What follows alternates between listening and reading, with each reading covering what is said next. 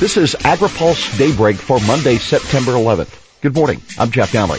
Here's today's headlines. Florida crops threatened by Irma.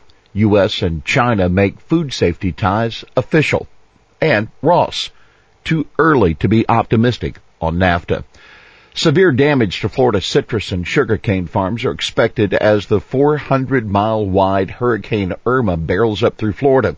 The sustained winds of the hurricane that was hitting the Tampa area last night certainly to bring harm to plenty of the state's sugarcane plants, making harvest later this year difficult or nearly impossible, according to USDA Chief Meteorologist Brad Rippey as he spoke with AgriPulse. Also very vulnerable are the Sunshine State citrus groves already besieged by the citrus greening disease. Florida's orange, grapefruit, and other trees are bound to lose a lot of fruit, Rippey said. Citrus farms are already being battered by severe easterly winds, and they'll be hit again by westerly winds on the backside of Irma as she moves through the state and then further north. Peanut, cotton, and other farmers in Georgia, South Carolina, North Carolina also bracing for heavy winds and rains according to the USDA weathermen. Rippey warned you also have to be concerned about crops like peanuts in Georgia and the Carolinas. Even though they're going to get some heavy rain, hopefully this will move through quick enough that it won't have any long-term impact on those crops. The bigger threat is to cotton. The bolls are roughly a quarter to a third open, Rippey said, and that means they are very vulnerable. Cotton, once the bolls are open, is highly susceptible to damage from wind and rain. Perdue and Chinese FDA Minister Bi Jingquan at USDA headquarters. U.S. and China make food safety ties official.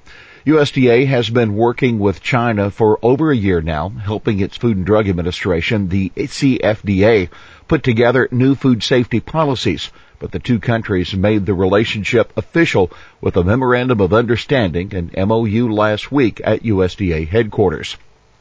A visiting delegation from the CFDA, including CFDA Minister Bi Jingquan, sat down with USDA Secretary Sonny Perdue and signed the document that is aimed at tightening the two countries' ties and assuring the U.S. will have a seat at the table in the future international dealings, a U.S. government official told AgriPulse.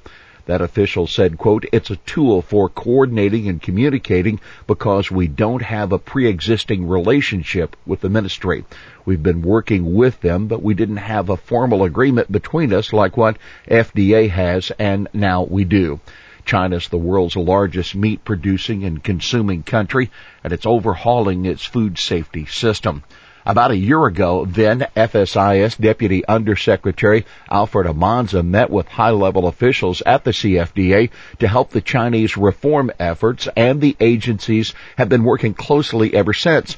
The CFDA was created about four years ago to replace the disgraced State Food and Drug Administration, the SFDA. China's SFDA chief was executed in 2007 for accepting bribes for food safety licenses. U.S. government officials said, we've had the intention of building this relationship and we've been operating as if it was signed already because the intent was clearly there. Ross, too early to be optimistic on NAFTA. A lot has already been done and negotiators are moving quickly to rewrite the North American Free Trade Agreement, but it's still too early to tell if they're going to be successful. At the word of U.S. Commerce Secretary Wilbur Ross on Friday in an interview with the Washington Post. He said, quote, it's too early to tell. That's because negotiators have been tackling most of the relatively easy issues early on. The second round of talks wrapped up a week ago in Mexico City, and the third round is scheduled for later this month in Ottawa. Officials are working at a record-breaking pace, Ross said, but stressed that it's what is needed if they hope to succeed. If the U.S., Canada, and Mexico are going to successfully overhaul NAFTA, they're going to have to wrap up the negotiation in a few months, Ross said. It can't drag on too long because of the political calendar. You have the Mexican president elections in midsummer next year. You have the Canadian provincial elections around the same time. Our fast track authority, the trade promotion authority, does expire in July of next year. And then obviously in November, we have the midterm election.